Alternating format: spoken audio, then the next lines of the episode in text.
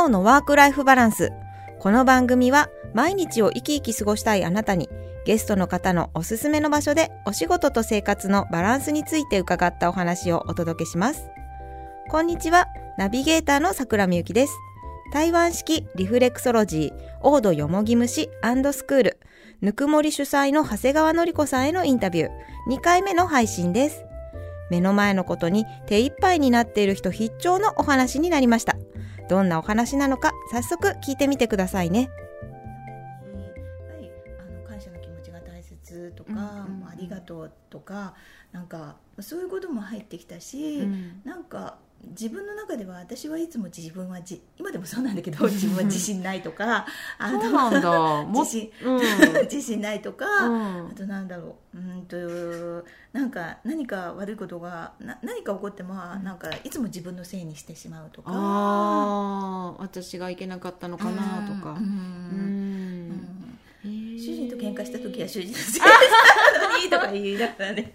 甘えられる相手だからね。ね。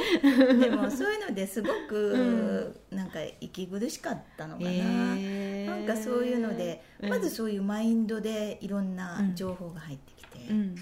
そしてえっと端折ると、うん。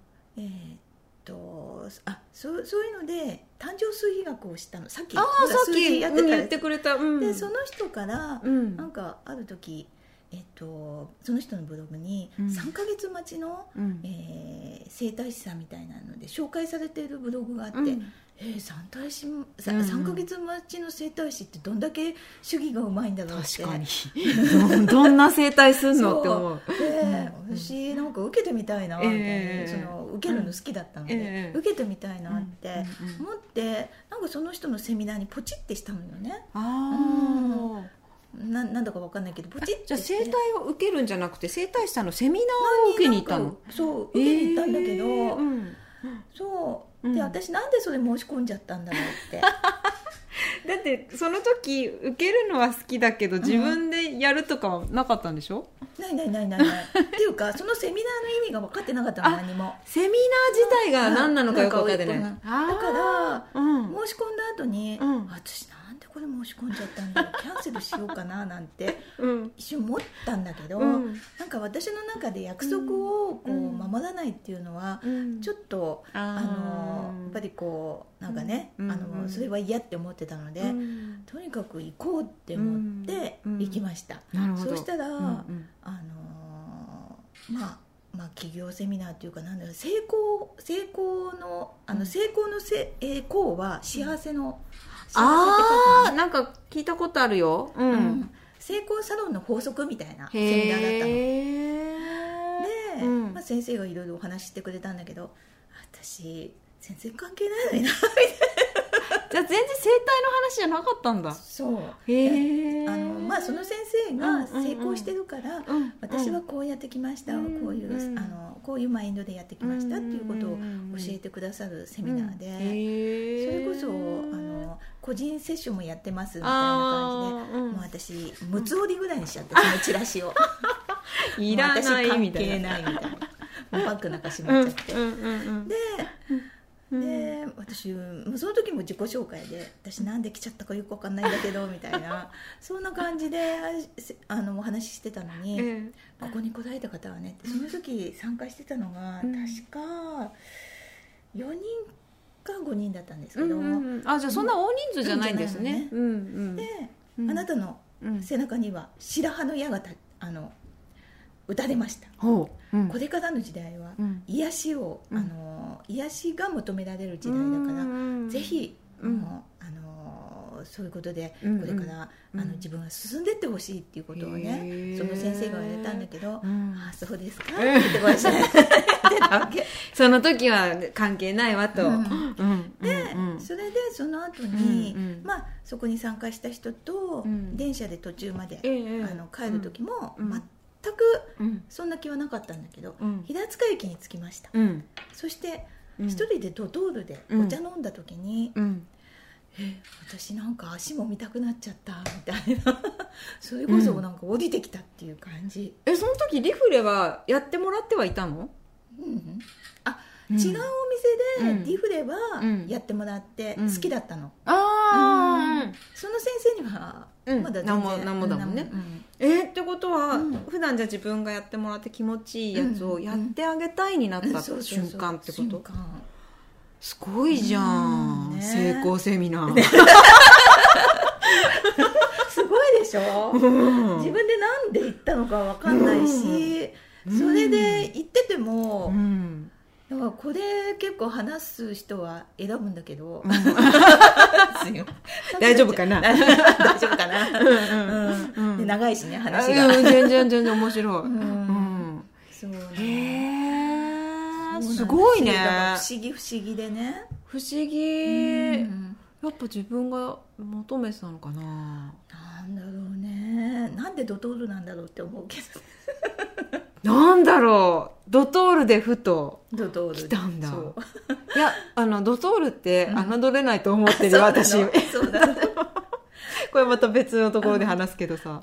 その時スタバなかったんじゃないかなと思うんだけどね。あまだそんなにあれかな、うん、こんなにどこもかしこもスタバはない時代だったのかな、うん確かなかったと思う、えー、分かんない。あったかもしれないえそれいつ頃の話なの？結構前えっ、ー、とね2012年資格取ったでしょ、うん、だから2010年だと思う。ああじゃあちょっと前だね、うん、2010年あ11年11年かな？あ11年11年か。じゃあ8年か、うん、11年だね、うんうんうん。えー、じゃあそれで思い立って、うん、もう1年足らずでもう資格取っちゃったんだ、そう、えー、あでもまあそのあのスクールを、資格を取ろうって決めてから、そのスクール探しも、自分が好きな主義、自分が気持ちよくて、自分が効果があると思った主義の,、あのスクールを探すのに、そのスクールの生徒さんがやってるサロンを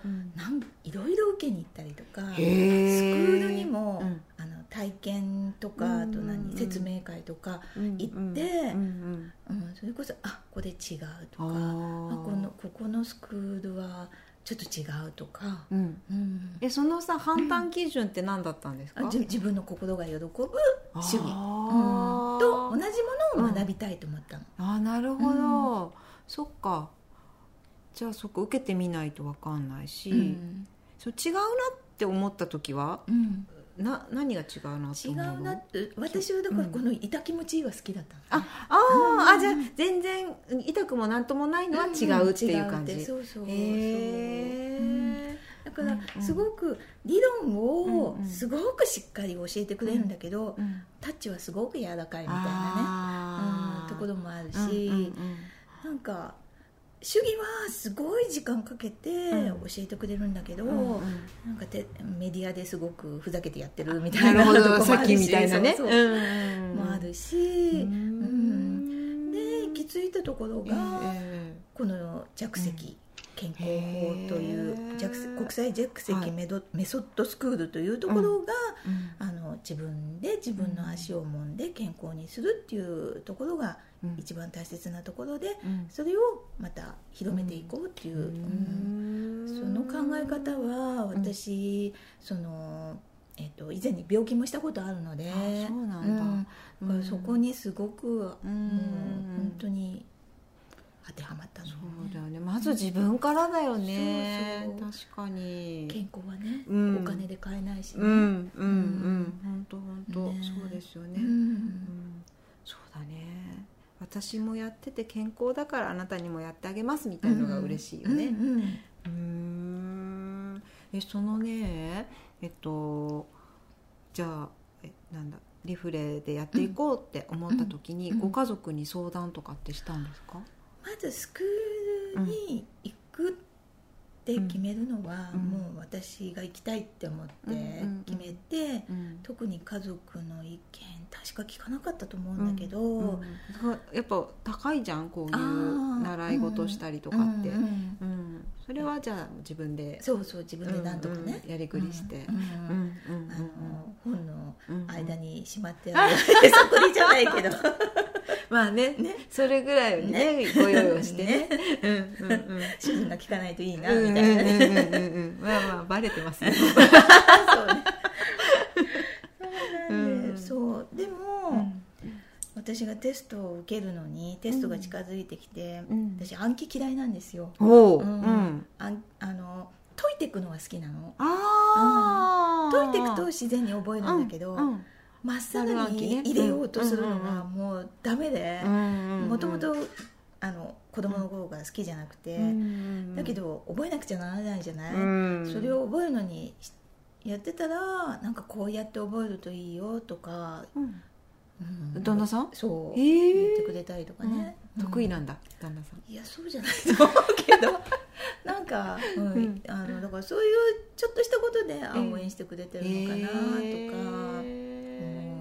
ー、うん、思ったかな、あとは、えっと実際に資格を取りました、はい、でも私はまだその時、事務職だったので、あそうか仕事もしながら取りに行った、取りに行ったの、うん事務職だったので、えー、うんやっぱりそこで頂いてるお給料をこう、あの一回やめてでもっていう、うん、まだ覚悟ができていなくて、うん、でどうしようかなと思ったんだけど、うん、いつ仕事始めるの？って言ったのも主人だったのね。ええー、素敵だね、多分覚えてないんですけどどこでやるの？ってあどこでやるのって言われたんだ。どこでやるのって言われて、えどこでやるのってうちでやっていいの？なんかそこら辺からね、なんか私の方からあんまり考えてなかったんだけど、うん、なんかそういう言葉が出た時に、うん、あ言っていいんだって思ってねグーって自分が突っ込むようになったのよね、なるほどなるほど、主人も結構なんかそこら辺であんまり私がグイグイ行くと、あの嫌がるからあそうなんだ、うん。うんうん、そこら辺でちょっと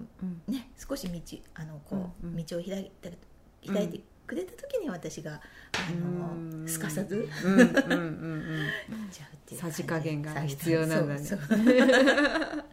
でそんな感じでね、うん、今のサロン部屋は主人の部屋だったんだけど、あさっきの和室？そうそう。ああ旦那様のお部屋なんだ。だったのを、うんうん、あの渡してくれたんですか？2階の私の部屋と交換してもらって、なるほどなるほど。本当主人の協力があって、うんうんうん、なんですよ、ね、そうなんだ。なんかすっごい今更なんだけど、うん、ご家族構成さっきね5人家族でずっと暮らしてきて、うん、パートもしてた頃はなんて言ってたんだけど、うん、そのサロンを始められた時はどんな感じだったの？もうまだお子さんも一緒に暮らしてたの？そう、そうそうそう。えーと長男えっと、長男はもしかしたらもう一人暮らししてたかな、うんうんうんうん、で2人目3人目は一緒に暮らしてた、うん、そうなんだ、うん、ちょっとね長谷川家がとても豪邸でですね部屋数が多いなっていう。いやいやいやいやいやいや羨ましいぐらいなんですけれど、そんなことないですよ、そうなんだ。そのお家をねあのサロンとして使うってことはやっぱり他人の他人が出入りするわけじゃないですか、うん、それに対して、うん、まあ、旦那様はね、うん、そういう感じでご協協力体制だったと思うんだけど、お子さんたちって大丈夫だったの？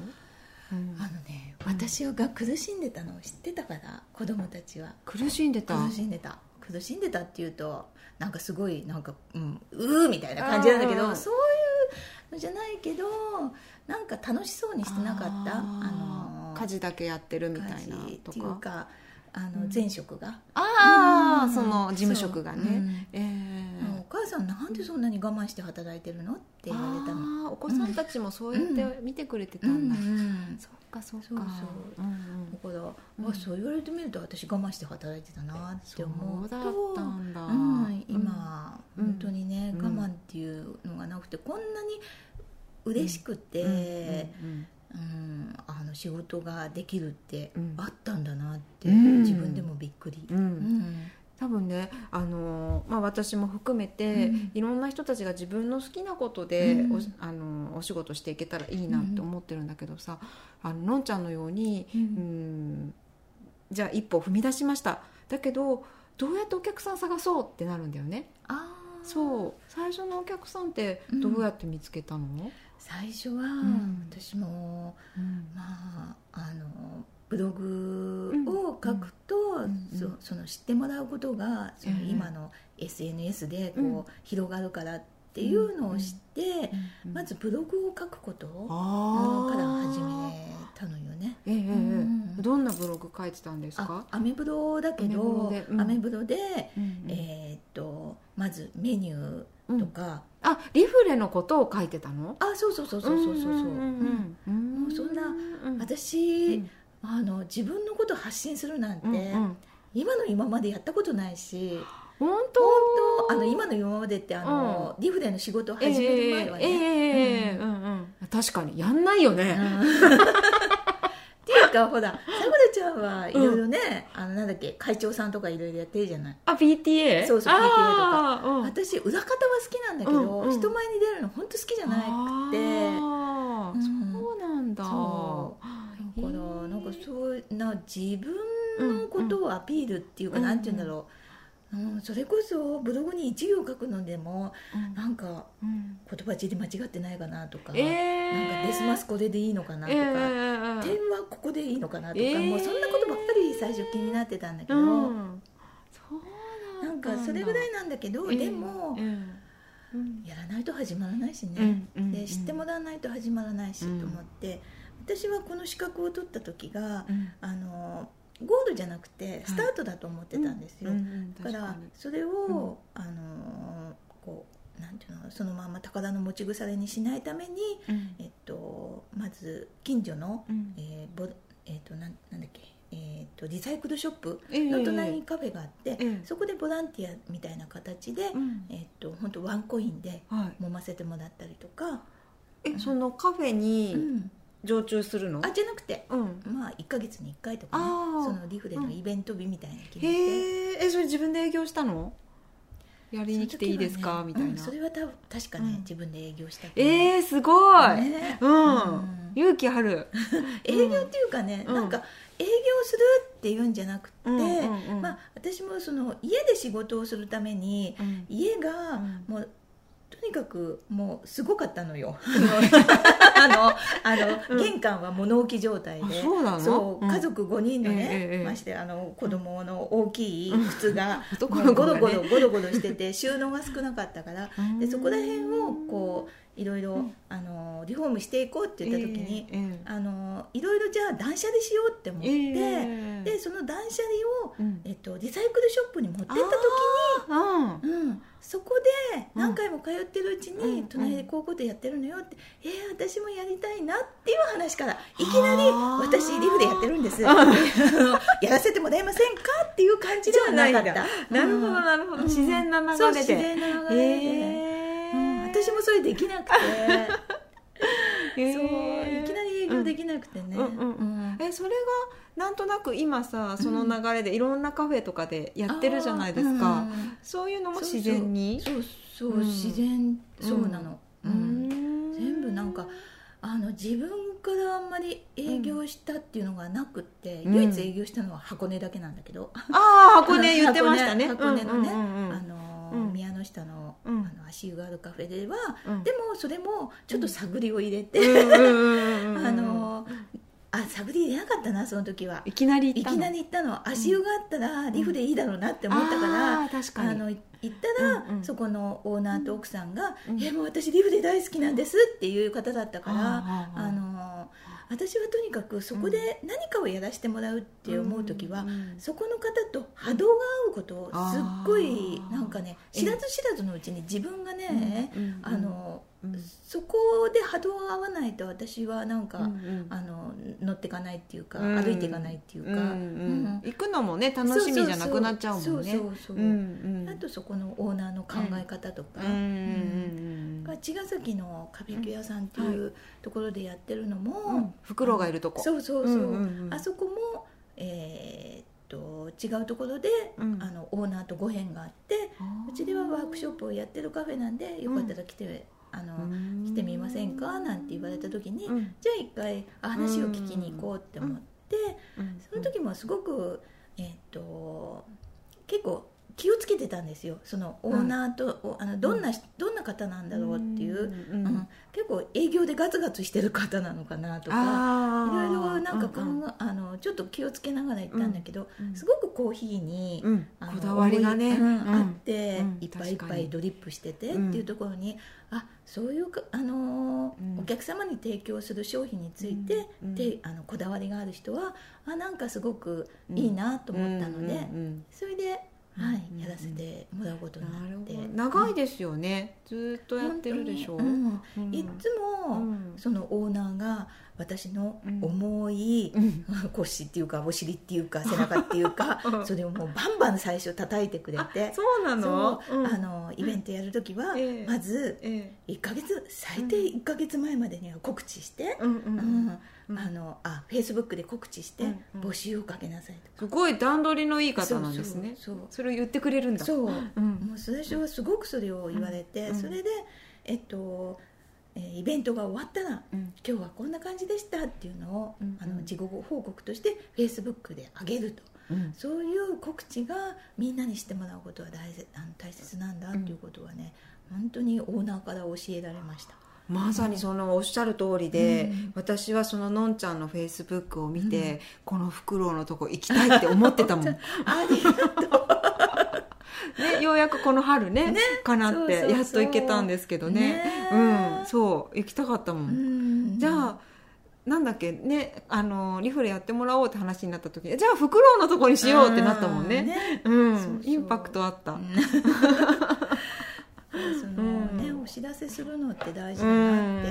あとブログも、やっぱりそのもちろん営業的なことも、あのもちろんこうあの書いたりもするけど営業的って言ったらなんか営業みたいなんだけど まず何を自分がしてるか、うん、何を思ってしてるのかとか、うん、何を届けたいのかとか、うんうん、なんかそういうことだったりとか、うん、あとはえーと、うちに来てもらうのに、うん、あのアクセスのページがあるんですよ、うんうん、それを、えーと、電車で来た方は、こういうふうに平塚駅で降りて、と通るのを前を通って宮古まんじゅうのところを通って行きますとバス停があります、そこからなあの何系統のバスに乗ってくださいみたいな、全部写真撮ってええー、なんて親切、えー、で写真撮って、それで案内するといいよってまあ教えてくださった方がいてで実際に写真撮って、うん、もう改札の中にね、うん、あの駅員さんに「すいません写真撮るだけなので ちょっとここで写真撮らせてください」みたいな写真改札の中に入ってる、うん、すごいずずしい入れてくれるんだ。そう。本当はいけないのかもしれないけど写真撮らせて、あのえっと、平塚駅の東東口で降りましょうね。でもそれやっぱりお客さんにすごく分かりやすくて、で言われるのね、視覚でねそうそう。訴えるっていいよねだから車でここを右折した方がいい、右折、左折した方がいいって言った時には、主人に車を運転してもらって私が隣で写真を撮るっていうやり方で、それでそれをアメブロで一連の流れでアクセスの方法を書いて、ご案内するようにしたら、うん、それはすごくお客さんに褒められた時にやっぱり一番嬉しかったですね。わかりやすいって一番の褒め言葉だよね。いかがでしたか？仕事とは行くのが当たり前。嫌なことも我慢するのが当たり前。そんな風に思っている人がまだまだ多いと思うのですが人生においてかなりのウェイトを占めるお仕事が我慢で成り立っているとしたらそれって私たちにとって幸せと言えるのでしょうか？そんな時にふと目に留まったよりよく生きるためにという言葉からご自身でアンテナを立てて人生を変えていったのんちゃんの生き方はとてもエネルギッシュです。幸せのきっかけはまず自分の幸せについて考えてみることですね。番組ではワークライフバランスを充実させている経営者起業家の方にインタビューをしてその秘訣や魅力を伺います。私出てみたい、あの人の話は参考になるかもという方、次戦多戦は問いません。ぜひメッセージをお待ちしてます。この番組は企画幸せ体質オフィスさくらみゆき SPZEP 斉藤康秀ナビゲーターさくらみゆき制作斉藤康秀でお送りしました。次回もお楽しみください。